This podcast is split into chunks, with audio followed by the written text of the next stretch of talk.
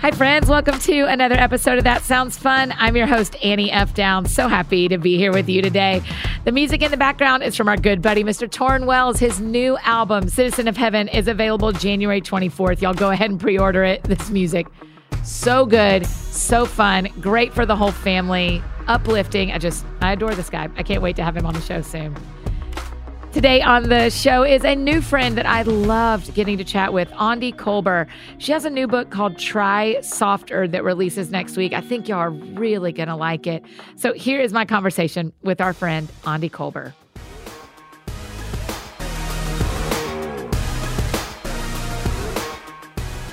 Aundi, welcome to the podcast. Hey, Let's great just do here. it. Let's let's do this. Do you feel great about that? Are we like ready? wonderful? Okay. One thing I want you to know is that I love Enneagram sevens. Oh, what are you? I'm a four, Of course, you love sevens. Fours love sevens. and my husband is a seven, Uh huh. and some of my really good friends are sevens, and I have seven envy. What is it about sevens Oh, for you, uh, particularly? you know, I think it's the energy Mm-hmm. because I am a deep feeler. Yeah. And I have insights and thoughts about all the things, but my husband's like, "Let's go explore," and I'm like, Yes. "Yeah." When I was dating my husband, I'm I'm def I've got some fire for sure, Ah. and I had been through What's your wing? Three? three. Ah, see. Yep. Yep. And so, and I had been through a good amount of heartbreak. I had been engaged to a man and just a lot of stuff. Um, and so my husband kind of kept like hanging out like in my life and showing up and, and I thought he was really great. What a good seven. But I'm like over here like what's like what's his deal? Yeah. Like what what's he got going on?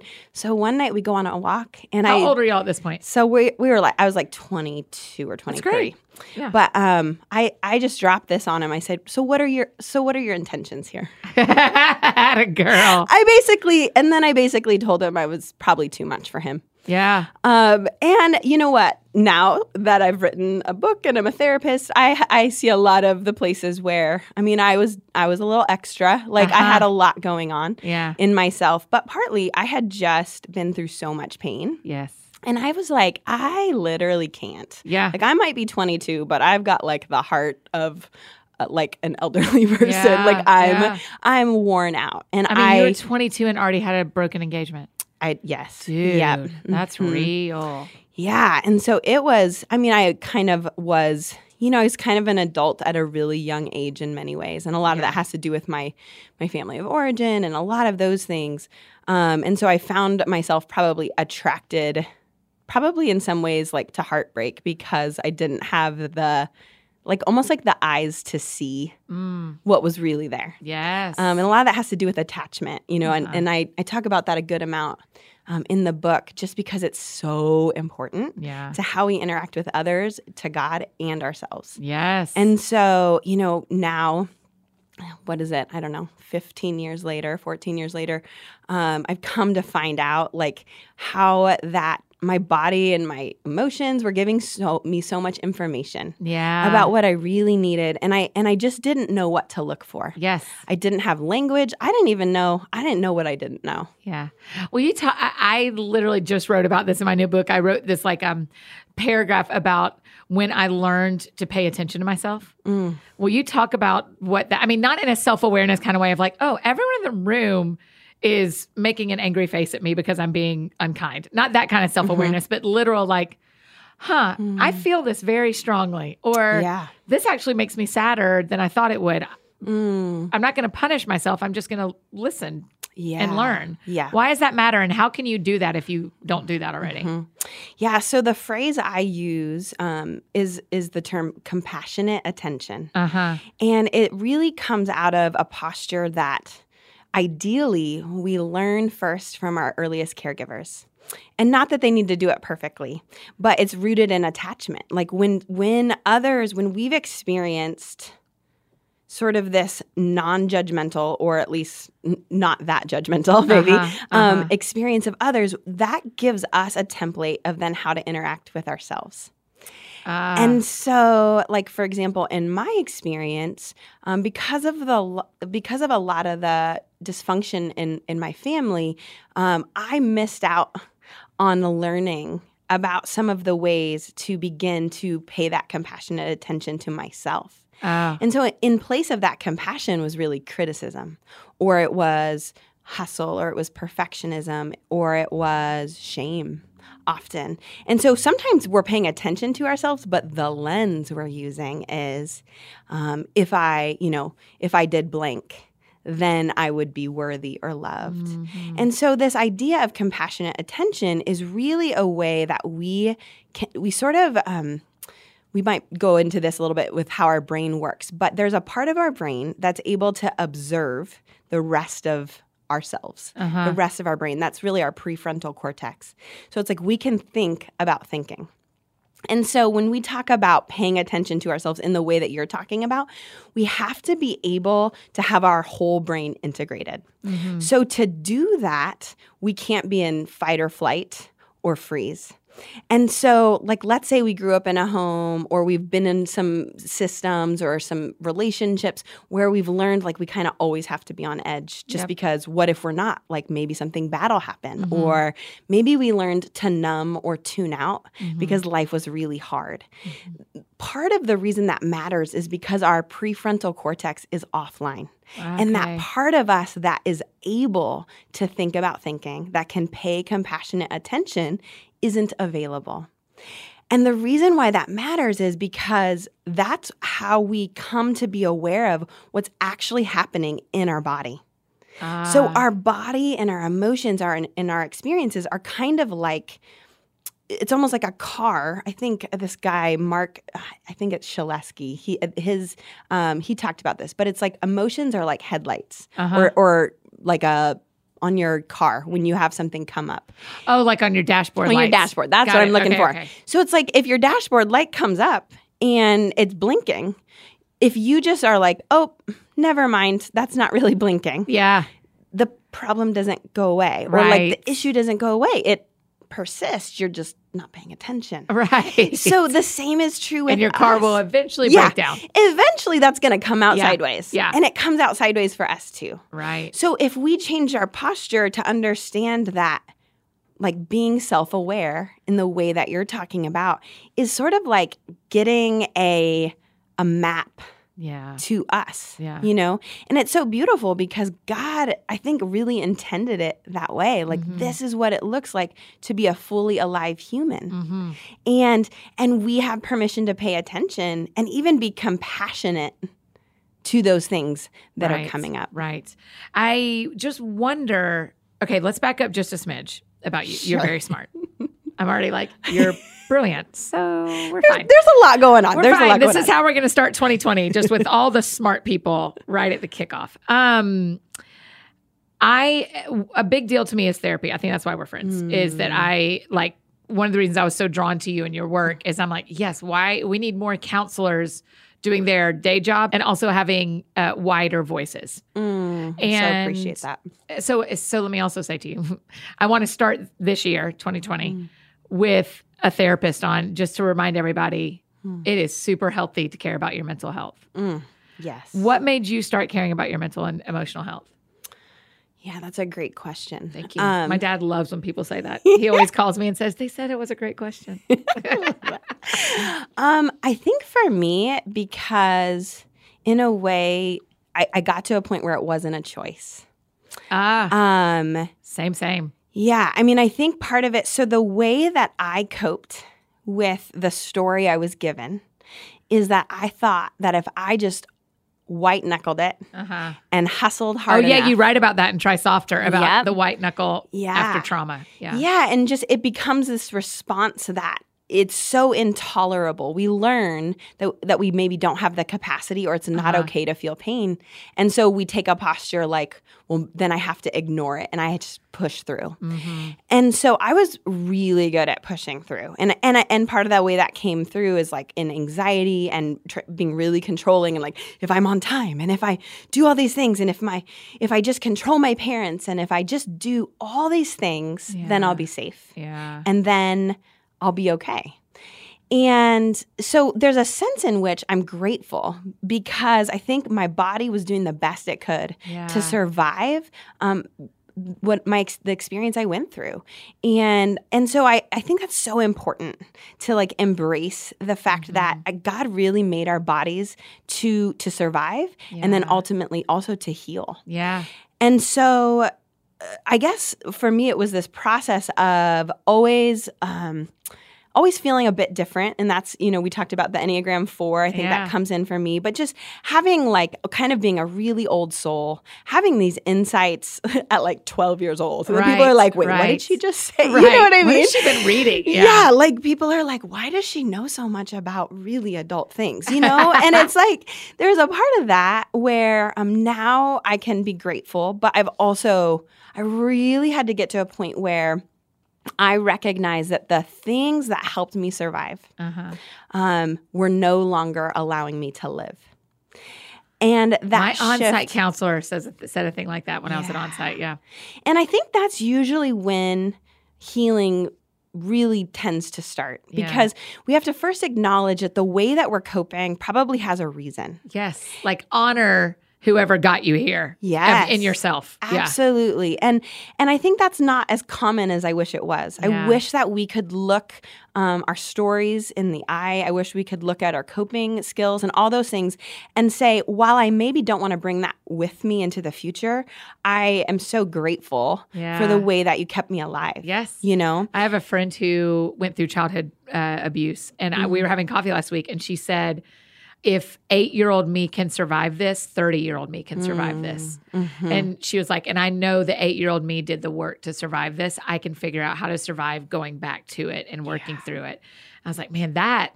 Takes some guts. It's also why, like Mm-hmm. in January, everybody's like, "New year, new you," and I, I am so not a fan of like people losing weight and then holding up their o- old clothes and then dropping them away because I'm like, Hear no, no, you. no, that person was doing the best they could. Hmm. Do not dishonor them by showing their clothes to the world and how you're smaller now. Hmm. You should be proud that you're healthier if that is what you're going for, but don't say anything about her or him Hmm. because they were trying, they were surviving.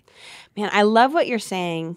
And and I the thing I might add too is that Yeah. one of the things I've learned is that I now have the opportunity to really reparent the younger parts of myself Yes. that didn't get what they needed. Yeah. And I think that's probably part of why I love sevens. Yeah. Because I had to be really on top of things as a kid. I, I didn't necessarily get to cultivate like a lot of the joy or a lot of the, I mean, not that that wasn't at all present, but it's me now honoring and listening to that young part of myself. And I think all of us have this opportunity, no matter what our story is, Yep. to hear those parts of ourselves that still carry the wounds Yeah. and say, what you went through really matters. Uh huh. And I'm here to help now Yeah. and yeah. I will help you move forward. And Yes. and and knowing that really that's God's posture towards us. Yeah. And we get to steward that towards the parts of ourselves that don't know that yet. yes. And it's so powerful because you know we talk about this term in in psychology of integration and wholeness. And and really that's kind of what we mean. Mm-hmm. When we when it's like we're bringing in the parts of ourselves that have had to you know, sort of disconnect that we've put into our shadow, that we've said doesn't matter, that we've said, Yeah. you know, you're worthless. And we ask them to come home Yeah. you know, and we say, You're welcome here. I love you. Yeah. Like you don't have to hide anymore. yeah. And and I really think that's a picture of, yeah, of how God really honors us and knowing that um, we only really have the opportunity to change when we validate like how we got here in the first place Yeah. and the wounds that might still be present. Yeah. Why? So someone's listening and they're they've been with us for the first 12, 15 minutes, whatever this in, is. And they're like, why would I go back and do all that? Mm. hmm I've got to get the kids to school. I've got Right? a deadline at work. Yeah. I'm I am getting my life done and everything looks Mm. fine. Yeah, I have Mm-hmm. some pain, but everything looks fine. Why should I go back and do this work on me? Yeah. I mean, man, I have so many thoughts. Okay, But great. Uh, We're yeah, here. I mean, I think one of the biggest things that I would want to say is I get where you're coming from, person who's saying that. yes. And that really was me. You know, Me I think even as an, a young therapist, I was kind of like when I'd go to therapy, it was kind of like, get me through this so I can be perfect. you know, like I just want to be good at things. And- Right. And, then let's just get through the hard stuff.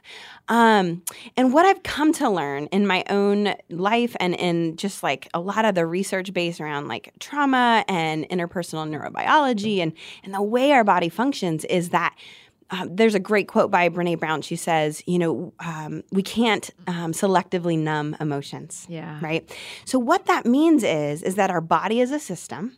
Um, emotions are there to help us get information and really to have clues to move towards integration and wholeness. Uh-huh. So when we try to like selectively numb maybe this pain that we have coming up because I don't have time for it and Yeah. my life is all these things and and uh, what happens is is we um, we're not as we're not really fully alive is what happens. We are not near as in control as we think we are. That's absolutely We right. think we've closed one door in the house and gone like Mhm. everything will just stay in there. yeah. And that is just not how our bodies work, our brains work. Yeah. No, I think you're you're absolutely right. And I think the other thing I would want to add, and, and maybe I'll just talk for a moment about something called the window of tolerance. Yes, talk about this because we pre-talked about it a little did, bit, but I yeah. want to hear a lot. But I think it's important, and I, I hope it'll be helpful for your listeners. But the idea is that, like, let's say you're listening and you know you have some stuff in your story that causes you pain.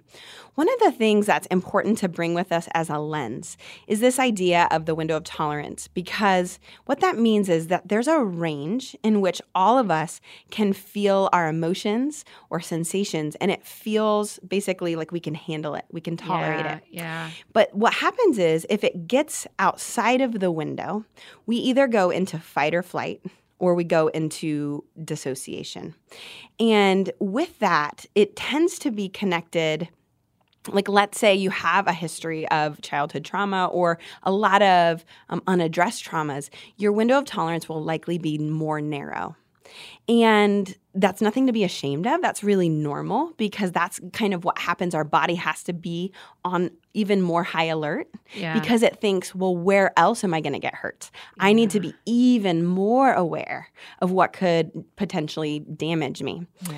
and so, with that, one of the things that's important is that when we're doing therapeutic work around integration and even just living our life, um, once we go outside of our window of tolerance, our prefrontal cortex is no longer out online.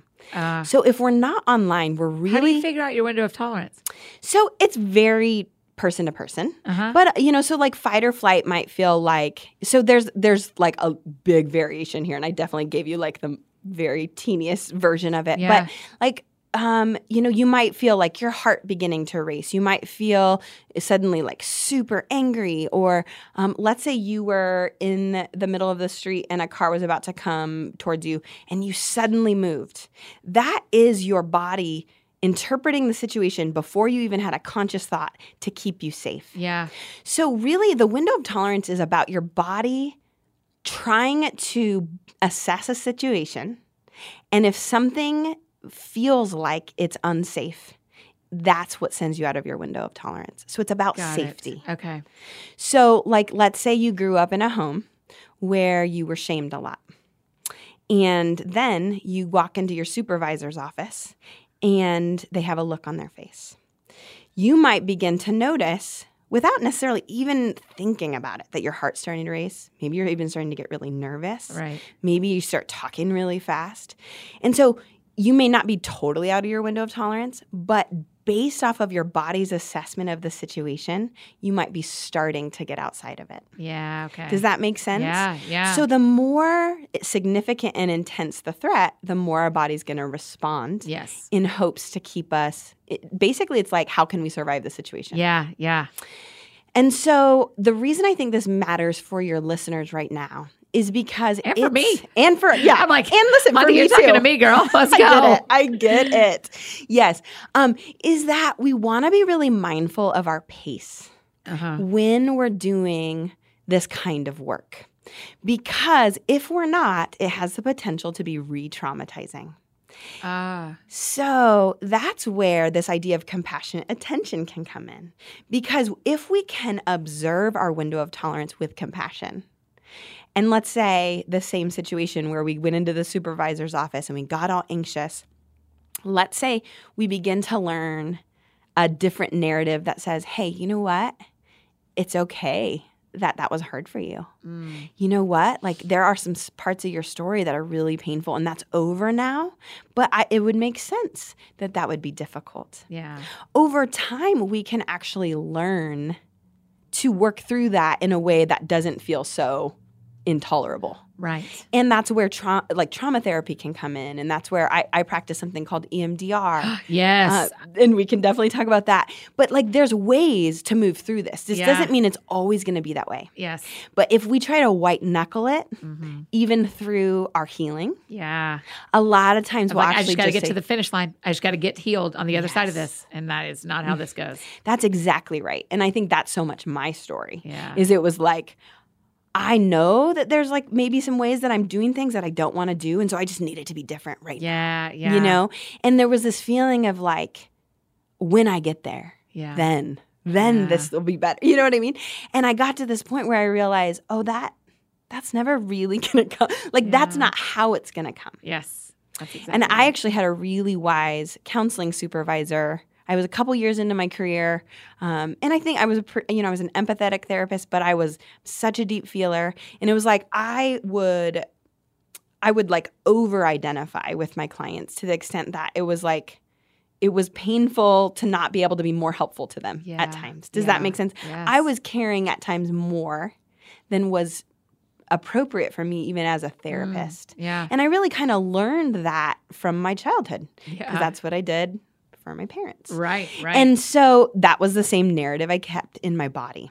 Mm, and so okay. what I had to do was learn to unwind that narrative. And the only way we can really do that is with this. I mean, it's really this is trauma work. Yeah. This is creating new neural pathways. It's it's internalizing a new parental voice yeah. in my own self and really this is a lot of the work i do with clients and even what the book is so much about is is learning to be with ourselves right. in a gentle way. Yes. In a way that says oh oh you you messed up again? Okay. Yeah. okay. Where okay. Where should we start? Like yeah. what do you need right now? Um, how can i how can i help you feel supported? Because paradoxically compassion actually it births resilience. Oh, wow. And so that's, I mean, we have research to show that self compassion is profoundly helpful and effective yeah. to, it, it, like, in trauma work. Yes. And it feels so like it's like this total paradox. Yeah, yeah. You're yeah. like, wait, what? Right. I mean, I think I, am going on a tour next month called Love Better. And one of the things we're mm. talking about is it's loving God, loving other people, and loving yourself better. Because mm. that that really I am better at relationships with others when I'm better at caring for myself. Yeah. And you think it's the other way. You think I'll just love other people and eventually I'll catch up and that's not how it goes. Yeah. No, I think that's such a good point and I love that that is an emphasis for you guys because I think one of the things I I'll like hashtag it or like yeah. just whatever, like love your neighbor as as yourself yourself you know and i'm like Honey, we could talk about this so long girl it's like one of my favorite things so much yes jesus in that little section he tells you three it's not the two greatest i mean it is the two greatest commandments but but there are three yeah. subjects well, love god like, love others as you love yourself yes yeah. no i think it's it matters i think even more than yeah, like I think most people gloss over that. Right. And I think for me, even just the um, the research behind neuroscience shows us that when we are disconnected from our internal experience, yeah, what happens is is we actually are cut off from our ability to empathize with mm. others, right? Mm. So you can like know what to do. Yeah, I'm yeah, making yeah. air quotes right yeah, now. Yeah. That doesn't mean that you're with yeah. that person. Yes. Right? Yes. So a task, a to-do list of how to treat someone is so different yeah. than the relational element of yeah. really the presence mm-hmm. that we need with other people. Yeah. So when Jesus says love your neighbor as yourself, for me it's just this point of integration that blows my mind because we now have the the neuroscience to literally prove like this is what this is. Right. You know? Hey, friends, just interrupting this conversation with Aundi to tell you about our good friends over at Third Love. We are so grateful that they are still a part of making this show possible. And I know you guys are grateful too because y'all love their bras. And so do I. Third Love does bras differently. They believe every woman deserves to feel comfortable and confident every day. And with the right kind of support, they help her do that. Third Love bras are designed to fit you, not the other way around. They're designed with measurements from millions of women. Their bra styles are made to fit your life. They have over 80 bra sizes. But know that the only one that really matters is yours. Y'all know I love my Third Love bras, and the way you figure out your size is so fun. There's just like a quiz. You go take their Fit Finder quiz. It's a few simple questions. Over 15 million women have taken the quiz to date, and they help you identify your shape and size to find the style that fits your body best. Hands down, it's the most comfortable bra I own. You will love it. Straps don't slip. The labels are tagless. There's no itching. And there's lightweight, super thin memory foam cups that mold to your shape. Third Love, and this is one of my favorite things that Third Love donates all their gently used returned bras to women in need, supporting charities in their local San Francisco Bay Area and across the United States. And so far, Third Love has donated over $15 million in bras. I think that's awesome. Third Love knows there is a perfect bra for every one of you gals out there. So right now they are offering my friends 15% off your first order. So go to thirdlove.com slash sounds fun now to find your perfect fitting bra and get 15% off your first purchase. That's thirdlove.com slash sounds fun for 15% off today. And now back to the show.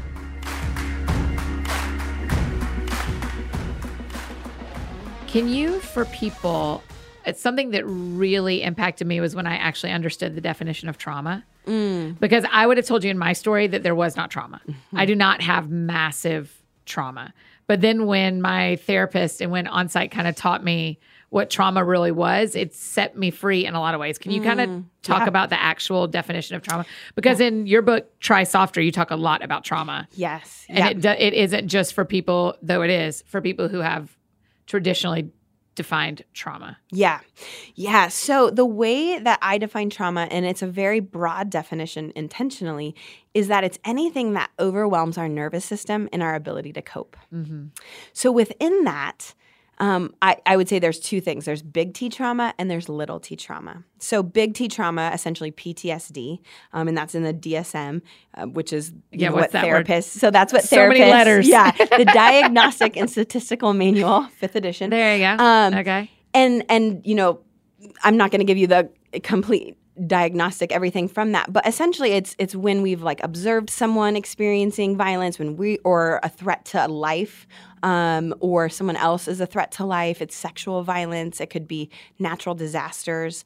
Um, and so, and then experiencing sort of some of the symptoms that might come with that. Yeah. Um, a person who's had those experiences and has those symptoms would probably then be diagnosed with PTSD. Okay. And that's big T trauma. That's big T trauma. That's like traditionally when we talk about trauma, we're like, oh, that was a traumatic experience when yes. I was in a hurricane, or that was a traumatic experience when I was attacked. Yes. That kind of thing. Yep. Yeah. Yep. And if you think about just tying this to the whole window of tolerance idea. Yeah.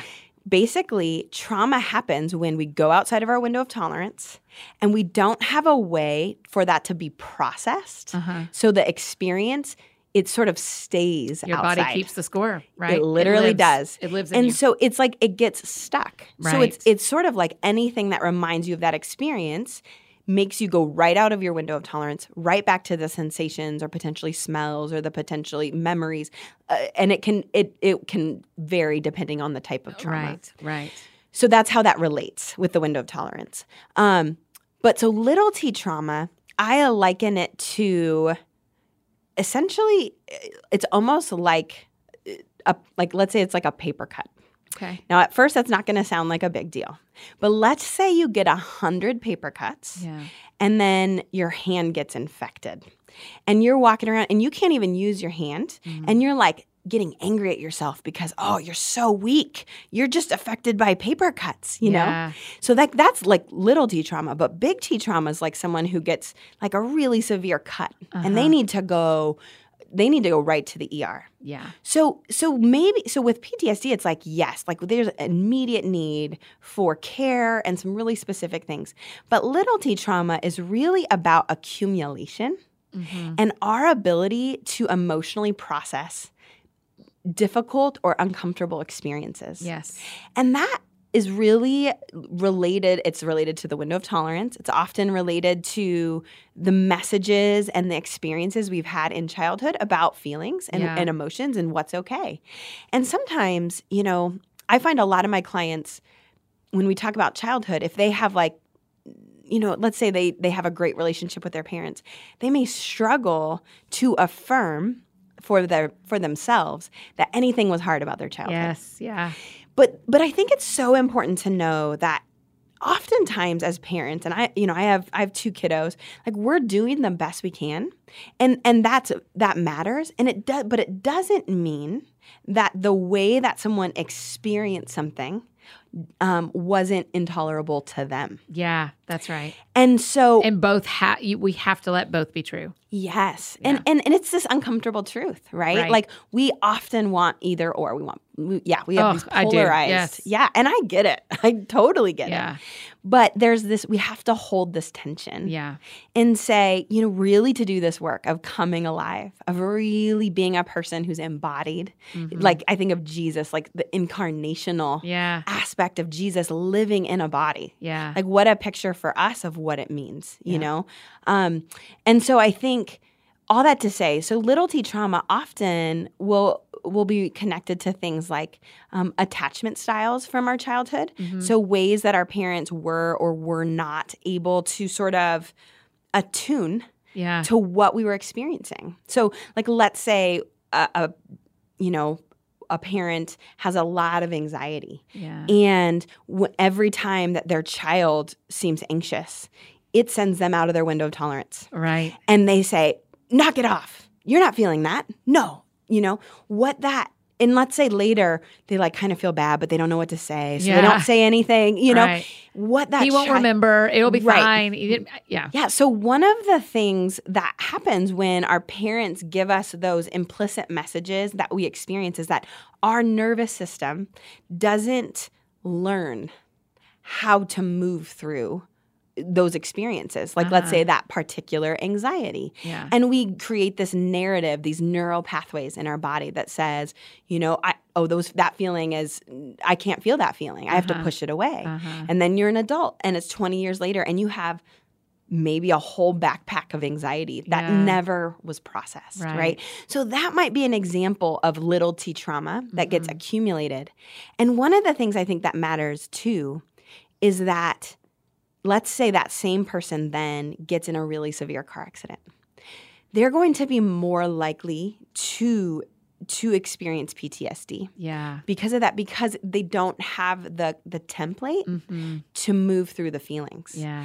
and because so so much of trauma work and trauma processing is is understanding that our body has a system that allows it to move through hard almost like we're like metabolizing the pain and we are able to metabolize it when we have the support Yes.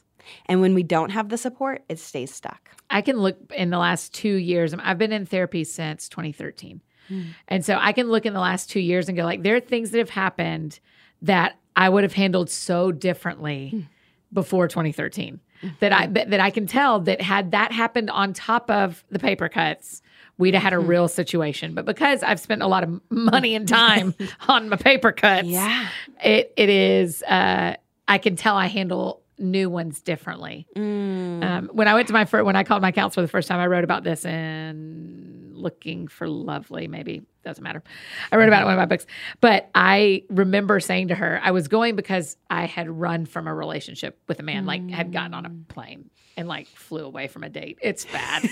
and when I got when I left her a message, I said, "This there's nothing wrong with my family. There's nothing wrong with me. Mm. My job is great. I just want to talk about this one thing." And she was like, "Oh yeah, sure." Seven years later, oh, surprise! it wasn't that one thing. It was a lot of things, mm. but it is when you don't have a big T. Tra- I had some sad things happen and some bad things mm. happen, but when you don't have a traditional big T trauma hmm. and you try, it is easy to talk yourself out of doing the help on your own mental health yeah because you go, yeah, everybody's parents said that. Everybody's mm. friends said everybody that happened to everybody in middle school. Mm-hmm. I do not need to spend my time and money going back to middle school in my head, right? Because it's not a big T trauma. But I just, Mm.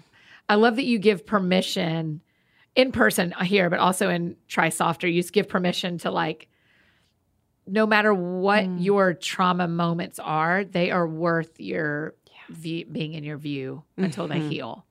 Yeah, and I, I I so appreciate you sharing that and just you know normalizing that it's hard to be a person. It is hard to be a person. It is hard to be a person, you know, and uh, and the reality is is that even in really like. Uh, like families that are somewhat healthy, there are other ways we experience pain that can feel overwhelming. I mean, there are systems that can do that. There Yeah. are different type of relational aspects, and so I think so much of my hope with Try Softer is that we would start having the language as a culture and really a Christian culture too Yeah. to be able to talk about this um, in a very uh, like for it to become just uh, like what you're doing to normalize Mhm. our experiences because i think that actually would also help it not to necessarily be so much little t trauma Yes. Yes. because part of what's hard is we live in a very achievement oriented culture we live in a culture that really celebrates people who seem like they have it together Yep. Um, the ways that we communicate what's okay and what's not okay. And so much of that is just, it's implicit. It's not even necessarily stated. Mhm. It's like, it's just, this is what I'm going to show the world. yes. And therefore, this is then what people think is normal and, o- and good and okay. And so, Yeah. you know, I think that's honestly what kept me stuck for a long time. yeah. Because from the outside, I was doing pretty well. You know, Right. like I had done things that people would be like, that's great, that's awesome. You know, and I was like, well, I must be. yeah. good then. Yeah. Yeah. And I had this mismatch because what I was looking like on the outside was not what I was experiencing on the inside. Mm. And had I, Gosh, that's probably all of us Yeah. on one day a week, absolutely, if not every day a week. Yeah. yeah. And and then the question is is how can we respond to it? Yeah. Because if when we have that mismatch, we can have compassion and say, That's "Hey, right. And not punish ourselves right away. Yes. Yeah. And that really is so much of the key because that we begin to try softer. Like I remember when my kids, so both of my kids were terrible sleepers. Really? I mean, they've come a long way. I love I love you both. how old are they now? Um 7 and almost 3. Okay. Yep. Almost three. Yeah. Almost so three, She's, yes. She? Um my I have a little boy who's the almost 3 year old and a Okay. little girl who's 7. Okay. Are they both blonde? I've seen Uh, the picture yes. on Instagram. I'm like, I thought, I didn't look long enough to know. I was like, I Blondish, thought they were yes. both um, girls, but no. Yeah, no. Well, my little boy is like beautiful, so Yeah, yeah. it's fine. um, no, he, both of them, just the first year, so rough. Yeah. man, so rough. And Isn't that funny for you to say looking back now? The first year. A year is a long time. Oh, girl, don't. I'm not over it yet. So Okay, good, it's good. good. Yeah, You're no. like still processing through that trauma. Yes. Yes. No, it was so intense. And honestly, for me, motherhood was such a significant time. It it cracked me open in a new way. Absolutely. Because it was like everything that had been working up to that point. It was like I had I call it like levels of healing. Like Yeah. I feel like I had gotten to a certain level of healing. And then I became a mother and I was like, "Oh man." Like I literally like I am not sleeping. Who am I? What's my name? Right. What can I like like my capacity from almost everything went way down. Like it just it cracked me open, right? Wow. So for a person who has relied on getting things done or like being able to like be self-sufficient or any of those things, it was it was really it was really tough. It was really challenging.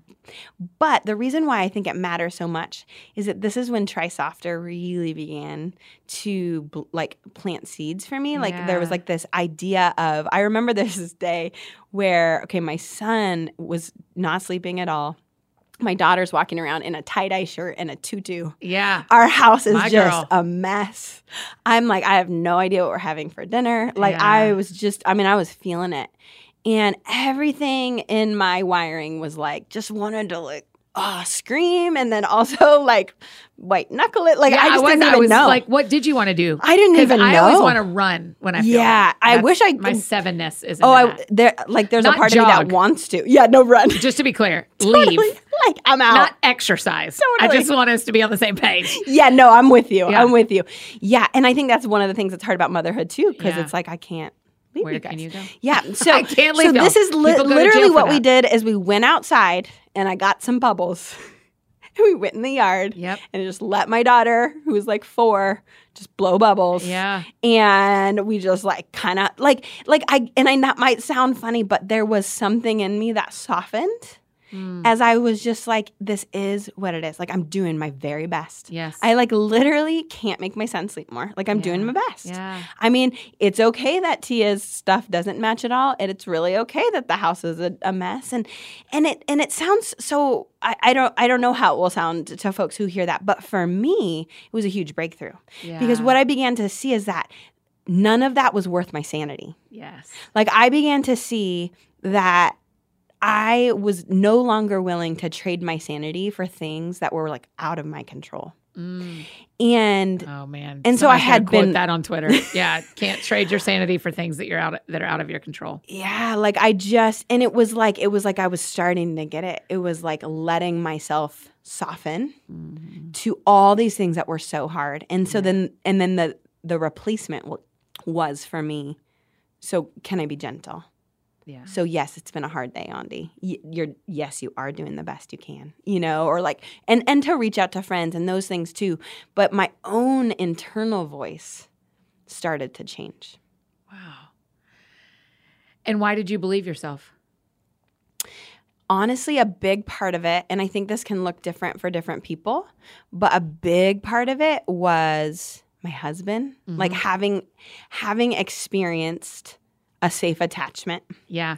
with my husband allowed me to internalize that and really know and and and I'll just say not perfect because we've Sure, had our sure. like more than fair share of things that are hard but just a consistency Mhm. um, a kindness and yeah just those those things that I I needed in a very specific kind of way gave me a template to give that to myself Oh, wow. and that's kind of how it works on a neurobiological level is that we can't give what we haven't experienced.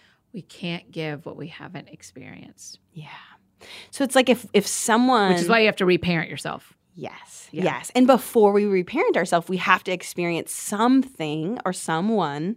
And by something, I mean, really, I think God. There's good research to show us that our experience of God can be a safe attachment that can we can utilize and leverage in our healing experience. And and That I is should true for me. That is Yeah. he is my most safe relationship. Absolutely. And there's really good research to show that. For me, it was the opposite. I experienced my husband as safe, and that allowed me to, it's not that I didn't love God, I just felt God was mad at me. Mm. And I felt like I needed to like prove, like I was like, Yeah. when am I going to mess up and you're going to smite me? Yeah. Um, so all that to say, that doesn't have to happen in a romantic relationship. It can happen with therapists. It can happen with friends. It can happen with teachers.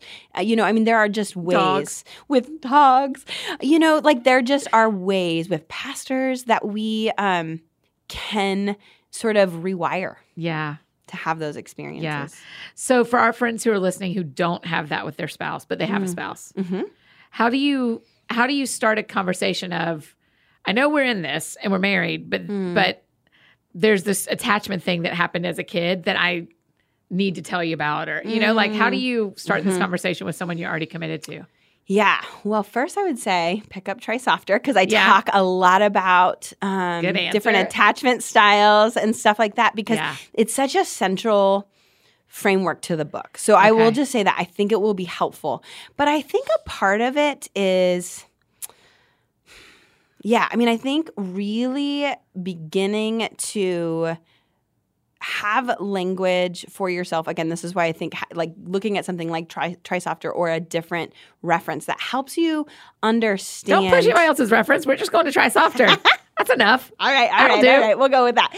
Um, but but what we realize is that it's not so much that we need a perfect attachment, but we can move what attachment styles we have now in the direction. Mm-hmm. So, like, let's say we have an anxious ambivalent style, and that's a particular type of insecure attachment that is related to feeling like um, you might be ab- abandoned when you Mm-hmm. really need the, a person the most like or like um, there just tends to be this feeling of um, in like a marital relationship it will be like the person who tends to pursue or like wait i need more from you like Yeah, that type of yeah. dynamic um, and i'll just say the other two as well just because it might be helpful Yeah. but there's also avoidant attachment and that tends to look like a style where um, as a way to cope with feeling like they wouldn't get what they need Yeah. from their earliest uh, you know caregivers they sort of um, as a coping skill sort of shut off Yeah. from their emotional side.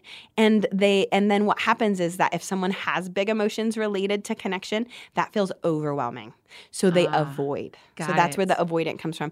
And then the last one is disorganized. And that tends to look like as a, in adulthood that's like fearful avoidant. Yeah. so it's like, is the one, is this person who's supposed to love me actually going to hurt me? And so there's this ambivalence around like, like I want people, but also I'm really afraid Right. that like, what are you going to do to me? yeah. And most of us have a blending of styles, Of even multiple, yeah. like so even secure attachment, and that just means that we have had experiences of probably good enough parenting, and we have this interdependence. So it's like we're like connected to other people, but Yeah. we're not so like we're not dependent on them, We're not codependent. right? And we're People con- use that word so much and it's so hard to define. It it is. I know it's been really yes, I know. Uh, But on the other side, we're connected to ourselves, but we're not completely disconnected from others. Got it. So all that to say, like going back to this couple, let's say this a person has an anxious ambivalent style. Gaining self-awareness about the ways in which um, their story is informing the interactions with their spouse will be just a great service. Yes. So like my one of my big styles um in especially early in our marriage was anxious and ambivalent. And it was like this feeling like even though I knew Brendan was consistent and dependable, it was kind of like you're you're running late. I knew you'd be late. like Oh, like it was right. like because what that style teaches you is you want the person to show up for you, but you're also pretty much sure because of your They won't. experiences that they actually won't. Yes. So it actually creates an anger, like sort of a like I knew this was gonna happen, you know. Yeah. But it, but really, it's about the it's about the feeling of being alone. Yeah. Like I want you to show up for me. I thought you were gonna show up for me. Yeah. So part of that is like being able to have really frank conversations around like um, when you when you are running late, I start to feel like like you're always going to let me down. Yeah. And to be able to say, I realize that just yesterday you were on time, and the day before, and the day before, and the day before. Right. So I'm trying to hold that intention and take care of myself as I'm feeling some pain Yeah. because probably what that's really about is that little is the little T traumas Yeah. where we consistently needed our caregiver to show up for us in that really specific way. And that's totally normal. That's a human need. That's not selfish in any way. This is something we're wired for. And that's coming up Yeah. and our body's giving us information. Yeah. The ways that we can love people in our life is by taking ownership of our story. Yeah.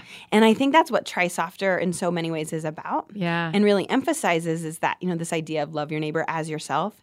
It's like we really do love our neighbors better yeah. when we are connected and loving ourselves. Yeah. And we, and we and part of that is owning the story. What about people who say that loving yourself is selfish? That it makes you that Christians who talk about loving themselves or thinking about themselves are are just self-centered. Yeah, I mean, I I think that I I mean that's pretty common in many ways. I think especially in certain strains. Yeah. Um, I I'd say there's two things. One, I mean, really looking at you know just that verse that we've been talking about Yeah. matters so much. I'd also say that looking at that God as just such a compassionate Uh-huh. God Uh-huh. that it it just it honestly doesn't make sense that God would be so compassionate that we wouldn't then sort of want to be a conduit Yes. Yeah. to yeah. that's good. ourselves Yeah. Yeah. for the compassion you know and and then i would just say because i really value research and neuroscience and i'm like the neuroscience just essentially tells us that to be con- disconnected from ourselves this is going to be sound really strong but i mean it kind of makes us narcissists i mean Ah. when we get really, Man, that is true of the narcissist I know. You're Come like on. you don't actually know you, and you don't actually you aren't you aren't into your own story. That's right. Yeah. Yeah. And so really the fruit of of really being disconnected from ourselves is extreme unhealth. Yeah. And so, you know, you could probably make the Bible say that it that it's selfish to pay attention to yourself. Yeah. But I think that to look at God is such a good whole list. I mean, God is the author of truth, right? Yeah. And if we look at the way we're made, if we look at all of what allows us to be well, Right. allows us to flourish, right. it doesn't make sense that we would be disconnected Yeah. Yeah. from It, ourselves. and it just feels like, man, if I if we were sitting in a room with all of our friends listening, I would just say, what if this year Hmm. you like loved others and you took and you served and took care of your people, but you also went like, maybe I will give a little more time to my own story. Mm. I mean, and whether that looks like small group or counseling or just writing it down and telling Yeah. the truth. yeah. So, and just reading Try Softer. That'd be the other thing I'd say. Just read Try Softer. Tell me why this was the right book for you to write. Mm. Man, this book has been in process in my heart, in my soul for Yeah. probably at least a decade. Yes. Um, good. You wrote it. Yeah, yeah. But I think, and it, it wasn't that I was like, I was like, 10 years ago, I'm going to write this book. It was Uh-huh. that this is.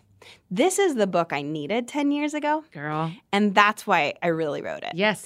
because everything in me um, and the reparenting I'm doing in my own story is to be able to say, you know, you have done younger Aundi, you know, the best you could. Yeah. And but I wish I and and this is in a way what I'm doing now is Yeah. giving those younger parts of myself these these tools and this information and I really want people to know that they don't have to keep living yeah. the way that they're living. Yeah. Like like there's other ways available to us. And God is so good to us that that we have I mean the the amount of research that we understand about how our bodies function, how we move through pain, Yeah. what resilience looks like, how self-compassion affects us, what it means to really be present.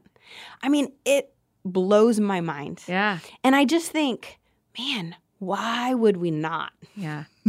want this to be just so common that it becomes so part of our language Yes. so that we change this posture because i mean I, I really i mean we kind of have an epidemic going on i think in terms of culturally and there's there's so much anxiety there's so many um, and not just anxiety but depression and, and those things aren't bad it's okay that whatever you're experiencing you're not bad Mhm. but i think sometimes we don't have any way to move forward Yeah.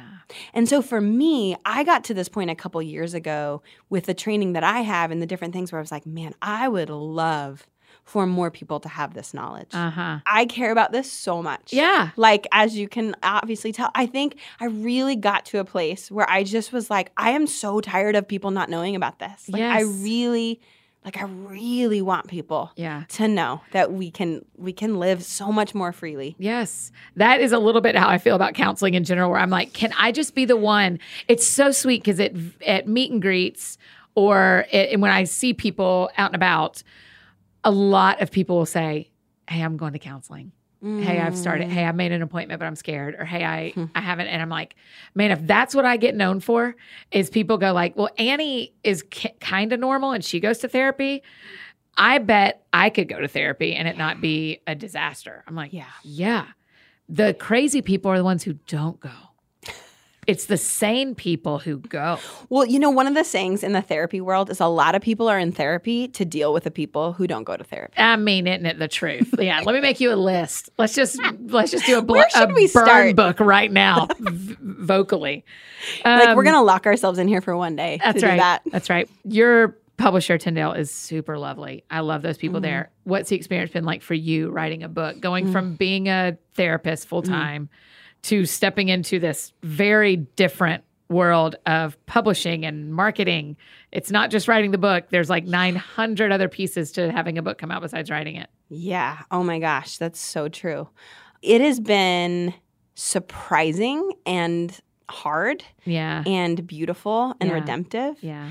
I feel super grateful. Uh, one of the things I worried about in my experience is that because I just do have a history of trauma, I was like, what will this be like for me to? Um, it's different to share your story with a friend Yeah. than it is, and not that I share all of my story. I mean, just buckle up. Yeah, It's I about bet to you ruin know. your life for a minute when it comes Yeah. out. But I think so, really wrestling with like, what parts do I share? Um, how much peace do I feel about sharing different parts? Um, and honestly, you know, really trying to figure out how do I say these things in a way that you know, the random person who thinks they have no trauma and no issues would be able to understand this and say, well, you know, maybe I should think about my story. Yeah. Because I think it's not that there aren't people talking about trauma. But what I find is is that we go to these two camps. We're like, you have really severe trauma, and then you, everybody else is fine. Yes, that's it. Two years ago, before I went to onsite, if you would have said to me, I would like to come talk about trauma, I'd have been like, that has literally nothing to do with my life. I mean, I've had bad stuff happen, but I, but the stories you hear and the episodes of SVU and the, I mean, Right. there's real trauma on the planet. Mm. But what you are telling us today and what I have gotten to learn is that we all have trauma moments. Yeah. And and once you call them that, and once you go, that is a paper cut I need to look at, mm-hmm. it starts healing. Yes. Yeah. Yeah. And it doesn't And a healed any, up church is going to change the planet. That's that's right. And I think, you know, I think that when it doesn't in any way minimize Right. PTSD or big T trauma, To be at- sure. like those.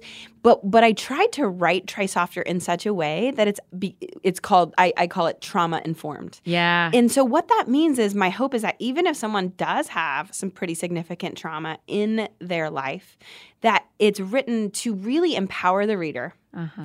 to say, I want you to listen to yourself. And if this is too much right now, here are some things you can do. Yeah.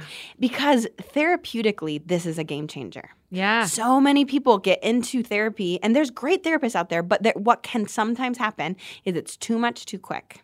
It's like drinking from a fire hose, Yep. and they're like, "I'm out of here." Yeah. Like clients are like, "I can't. Yep. I, this is too much, too soon, or whatever." And I've, you know, I've experienced. I, I'm sure I probably did that as a younger therapist at times because you just want people to heal. And you're like, oh, I see what this is. It's about your dad. Yeah, and they're you're like, what? No, I'm never coming back. yeah. That's right. And so to really empower people, this is where the compassionate attention comes in to say, you know, I believe that you have wisdom embedded in you. Mm-hmm. I believe that about every person. I believe that's part of the Imago Dei. And and so because that's true, let's tap into that. Yeah. And let's use that as a as a guide to help us know how to come back to ourselves. yes. And that's really how I talk about wholeness and a lot of this work is it's not a new you. This is just this is more you than you've ever been. That's right. We don't need a new you. We don't need you to be somebody else. We just want you to be all the way you yes. and be fine with that. That's good word, my Mm. friend. Well done. Where do you live? I live in Castle Rock, Colorado. That's about 30 minutes south of Denver. Ah, okay. Why?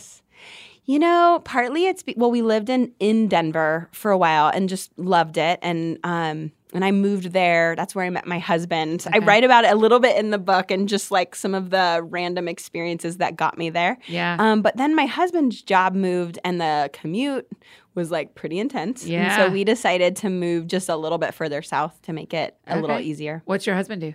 He works in um, medical sales as like Okay. He kind of does he directs a team around he helps them i'm trying to think of like the best title He works for, the it. government. It's fine. I Yeah, you. it's fine. It's secret. It's cool. He has a secret job and he asked you to It's say something different. Yes. Yeah. We had to move uh, farther away from Denver. It's fine. i know all the things about trauma but i don't know Right, my right. husband's But title I don't know my husband's job because it's government. Um, and your two kids say their names if you're saying mattia and jude publicly. Mattia. yeah That's so cute. thank you it was it's my middle name Okay. and it was my great grandmother's name so then her great great grandmother I mean, your parents weren't kidding around. Andy Mattia. right so my full name's actually andrea and Okay. that Didn't I mean? So everybody got my name wrong every single day. Because of how it's spelled. Um, A N D R E A. So this is what happened. I played a lot of sports. I know it's a, it's kind of random, I like where this is going. but I played so many sports, and we needed a quicker name. yeah. And and and also my family called me Auntie. But then somebody on my basketball team in like fifth grade Yeah. spelled out A U N D I, and I kept it. And that is now your name. And now I just go by it because great. it's what I like. I like it too. I think it's really fun. What else did you play? Basketball? So I did volleyball and I did track. And then I ended up, I played basketball in college. Oh, where'd you go? I went to Pacific Lutheran University. Okay. So the the Lutes. I was wondering if that was jealous. the Lutes. I was thinking through what I knew, and I was like, "Isn't that the Lutes?" I didn't know that. So Um, basketball. Okay, yeah. well done. Do you still play anything? Um, you know, I love to move and be outside. And I think part of my story is I love basketball for it gave me so much and I still have like this warrior part of myself. Yeah, like yeah. like I have some tenacity and like I'm like, you want to run lines, let's do this. Right. You know, Yes, like I'm I like, can. Yeah. Um, and I'm so grateful because that really gave me so many resources. I think as Yeah. I went through some very difficult, vulnerable times growing up. Um, but I also came to a point. It was when I graduated from college, and I realized that I I was really harsh with myself in terms of Mm. how I exercise. I would be very like. You know, if you work out, you have to burn X amount of calories, or it would be like you have to get up to a certain sweat, like, or it doesn't Yeah. count. Yeah. Um, and so I really I have found that like especially this last decade, it's like reclaiming movement for me Oh, wow. and like doing it in a way that feels like it's much more like intuitive and being Yeah. gentle and and and exercising um because I want to and Yeah. because I feel good when I exercise. Yeah. I, I really do love how I feel. Um, but I think for the longest time I felt like it was like this is this is a checklist, this is a job. My body's kind of an object. It needs to get me to, from here to here. Yeah. And I feel like that's something that I'm kind of still in process with. Yeah. And I think with young kids, it can be hard to like figure out that rhythm. And but Listen. um, so yeah, so I, I every once in a while I'll I'll pick up a ball and go Yeah. do some like pick up Yeah. basketball. And my husband's like, "Why did you just take a charge from a six two man?" and I'm like, I'm I know you're right. I, you're right. Yeah. You're right, but I loved it. Yes. Last fall, I just started. I grew up playing soccer, and I Mm. started playing soccer again as a grown up, and it has been the most joy Oh, I love just that. to like go back and be her again. So Mhm. now I'm like, see anybody else play their kid sport as an adult again? So, Totally. um, okay, try softer came out last week. It's out in the world. Ah, Congratulations. Thank you so much. Let me give you one tip about book publishing that I Okay. say to all my friends who have books because we're recording secrets out. We're recording this before the book before um, the book releases. Would you do me a favor and the night before the book comes out, before any numbers come in, before Amazon does anything, before the people share or don't share, Mm. before anything, will you celebrate on Monday on that Mm.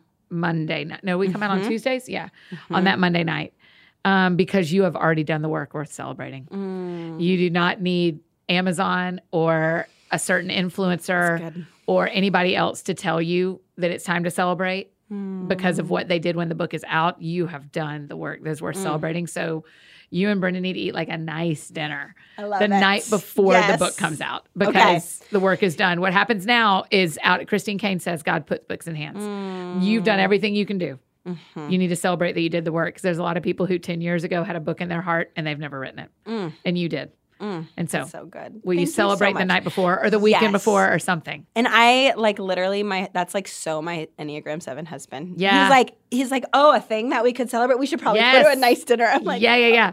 He's like, "Should- we should try everything on the menu. Just let us try everything on the menu. yes no it's yes you guys should meet That's someday. my friend Chris McClarney and I. He's a seven, and we are like, our dream is to go to restaurants and go bring it all.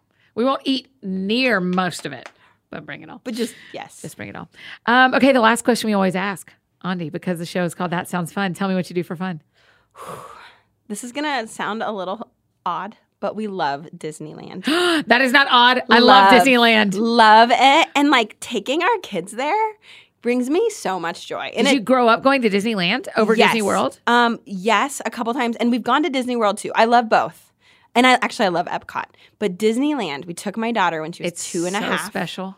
and I there's just I am like so tapped in to my inner child when I am in like Disneyland. Yes. Yes. And land, particularly to me, has something very his, historic isn't the right word nostalgic and Mm-hmm. you just go like oh yeah walt disney built this like this feels like i'm stepping back into those like the mickey mouse it. club of the 50s or something i love it When we go, you know, I love it when you do things that don't that make you not want to check your phone. Yeah. And like not like you want to be more present. uh-huh And like I think that that's one of those places where when we're there, like and you know my Enneagram Seven husband and my Yes. ki- and our kids, and we're just like, this is so fun, you know. And I just I you know obviously that's not how all of life is, yeah but to have some of those moments that are just so like it's just like oh it's just so sweet, yes and to just really sink into the presence of it, I I just love it. pay attention to what makes you not want to pay attention to your phone That's right. that's really good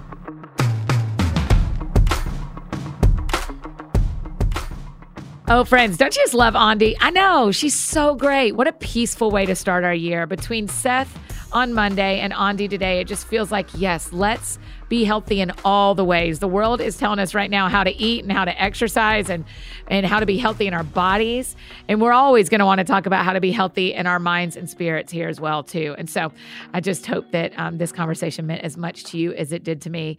Make sure you grab a copy of Aundi's new book, Try Softer, and give her a follow on Instagram. And again, her name is Aundi Kolber, A U N D I. K O L B E R. You can find her all over the place. Give her a follow. Tell her thanks so much for being on the show and how much you enjoyed the conversation. If you need anything else from me, you guys know I'm embarrassingly easy to find. Annie F. Downs, Instagram, Twitter, Facebook, all the places you may need me. That is how you can find me. And if you're along with us for the ride of 100 Days to Brave 2020, we are on day nine. If you have just got the book, don't worry. Just jump in with us today on day nine and go forward from here. It is going to be so fun. You're going to really enjoy it. You can grab that at any of your favorite local bookstores or online retailers. So make sure you are joining along with us on 100 Days to Brave 2020. I think that's it for me today, friends. Go out and do something that sounds fun to you, and I will do the same. We will see you back here on Monday. Y'all have a great weekend.